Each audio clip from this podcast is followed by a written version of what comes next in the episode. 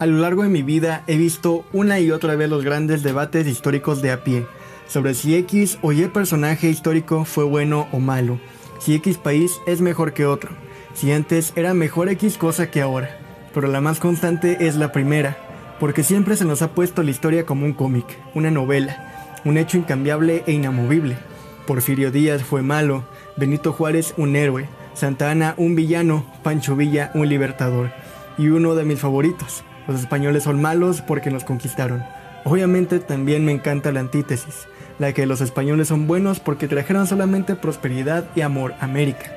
Y es que eso es lo que nos han enseñado siempre, a ver a las personas de hace miles de años, siglos o décadas como personajes de una película y los sucesos históricos como escenas de esta misma. Uno de mis objetivos al estudiar la historia es tratar de quitarme esa sesgada visión personajista y hasta casi divina o diabólica de los hombres y mujeres de la historia, cosa que he venido haciendo o tratando de hacer desde hace un tiempo para acá, y que gracias a una tarea escolar puedo ahondar más en ello, y así inaugurar esta sección llamada Personas y no personajes,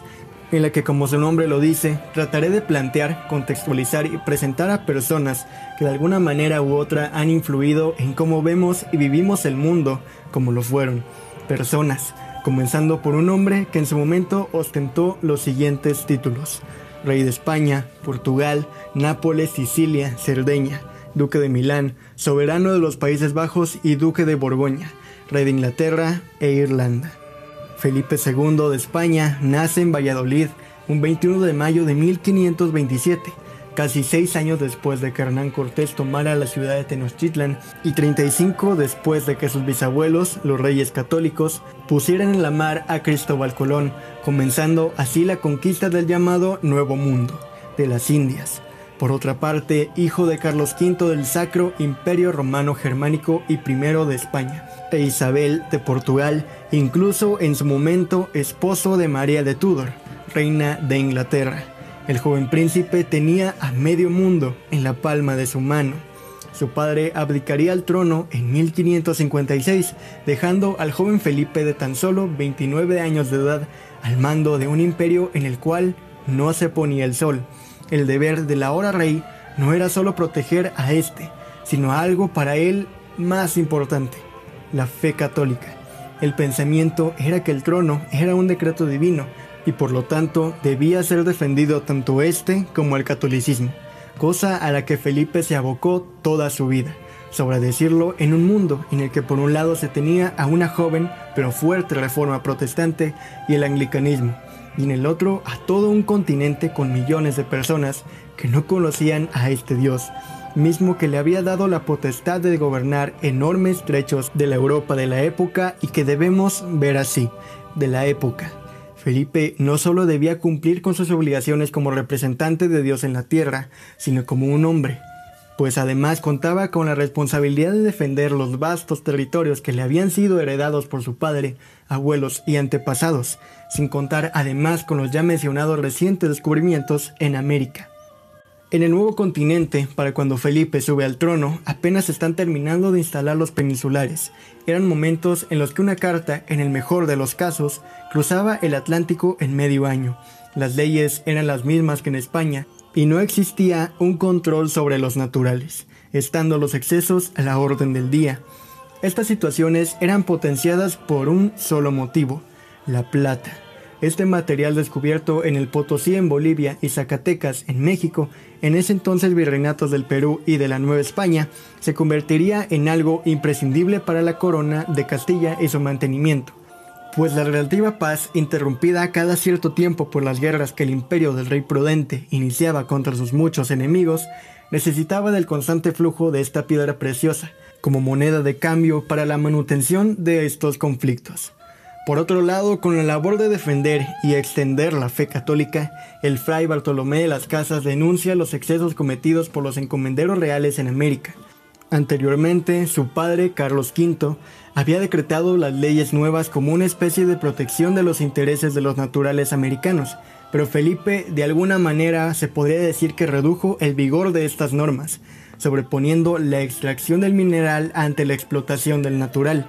Esta es una de las causas del comienzo de la conocida como leyenda negra en contra del imperio español. Aún así, la responsabilidad de millones de súbditos del otro lado del océano recorrería para siempre a Felipe y los siguientes monarcas hispánicos, nunca ignorando ni olvidando a sus virreinatos, pues el deber de pacificar y evangelizar por el bien de sus almas fue constante y siempre presente en las mentes de estos. Aún así, las buenas intenciones del monarca se tenían que enfrentar a una dura realidad, una vez más, de la época, la cual era la distancia. Felipe se preciaba de ser un rey que veía todo, leía todo y respondía todo, pero en un contexto en el que las ordenanzas, cartas y mandatos demoraban meses y hasta años en llegar a su destino, era imposible manejar al pie de la letra lo que sucedía tanto en Europa como en América.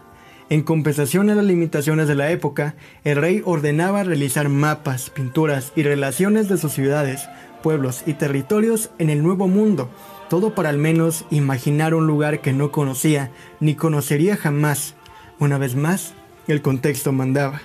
Siempre cuidadoso y desconfiado hasta cierto punto de sus elecciones para obispos, virreyes, visitadores, etc., Felipe logró poner en marcha un sistema burocrático y de control tanto en Castilla como en América, que a pesar de algunos fallos sería su gran legado a sus sucesores. Por otro lado, su labor en Europa en defensa del catolicismo se vio reflejada en sus constantes cruzadas contra el protestantismo, el islamismo en Lepanto y en su punto más alto contra el anglicanismo en 1588 con el desastre de la llamada Armada Invencible, un momento inmortalizado en la película de 2007, Elizabeth la Edad de Oro, en la que se nos presenta a Felipe como un personaje fanático, obseso y enajenado que no tenía más objetivo que la total destrucción y aniquilación de la fe anglicana y la imposición de la católica, la leyenda negra continuando hasta nuestros días. Así también la defensora leyenda rosa es desacreditada también con el endurecimiento de la Inquisición,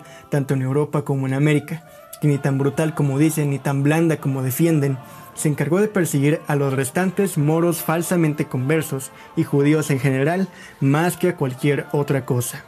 Sin embargo, todo lo que sube tiene que bajar, no siendo una excepción el imperio español, que para la mitad del reinado de Felipe se encontraba en su máximo apogeo hasta ese momento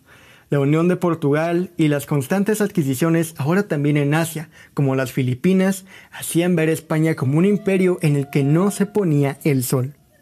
Fue así que las otras potencias de la época como Francia e Inglaterra, apoyados en corsarios como Francis Drake, no dejaron de hostigar a las naves que venían o iban cargadas en el Atlántico, tanto como con víveres, mercancía o la preciada plata americana. Fue así que para un siglo después, la hegemonía monopólica ibérica, refiriéndome a España y Portugal, había llegado a su fin. Inglaterra, Francia y hasta los recién emancipados Países Bajos ya tenían establecidas sus propias colonias en América. Finalmente, un 13 de septiembre de 1598, en el monasterio del Escorial, España, mandado a construir por él mismo, muere Felipe II de España, dejando un legado altibajo. En Europa, la constante crisis económica se compensó con una paz interna, a base de una constante condena de pensamiento y libertades propias de la época. Y por otro lado, en el exterior,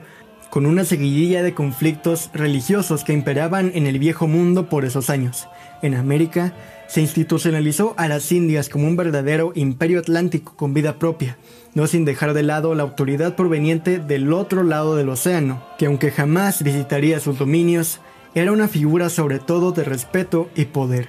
Felipe II fue sin lugar a dudas un hombre de su época, apegado a las costumbres, pensamientos y tradiciones de esta misma. De igual manera, no podemos dejar de lado que siempre estuvo atado a las leyes y protocolos de la realeza, siendo no solo un hijo de Carlos I, sino del Renacimiento mismo. Su legado no solo administrativo, sino también cultural y científico, pues como mecenas de muchos artistas y académicos, dejó su legado con su apoyo. Por otro lado, su intención de querer defender a su máximo posible la fe católica lo llevó a situaciones poco favorables que sobra decir no son muy alentadoras para su visión histórica. Además, las variaciones del funcionamiento de su sistema de protección a los indios tuvo diversas complicaciones, siendo aplicado en algunos lares y otros no.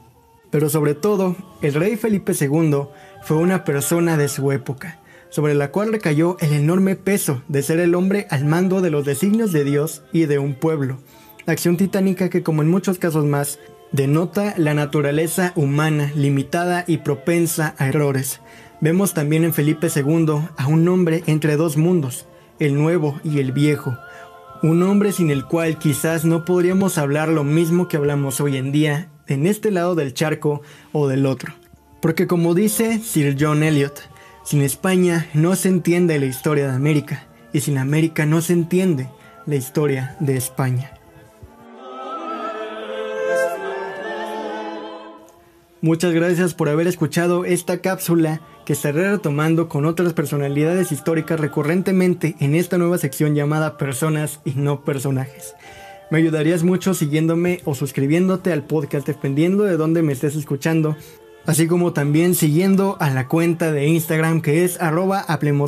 podcast con doble T, y dándole like en Facebook donde me puedes encontrar como Hablemos de Historia. Yo fui Alex Martínez. Muchas gracias por haberme escuchado. Nos oímos el miércoles en el segundo capítulo de Patria o Muerte. No olvides lavarte las manos, usar cubrebocas, cuidar el planeta y que la fuerza te acompañe siempre.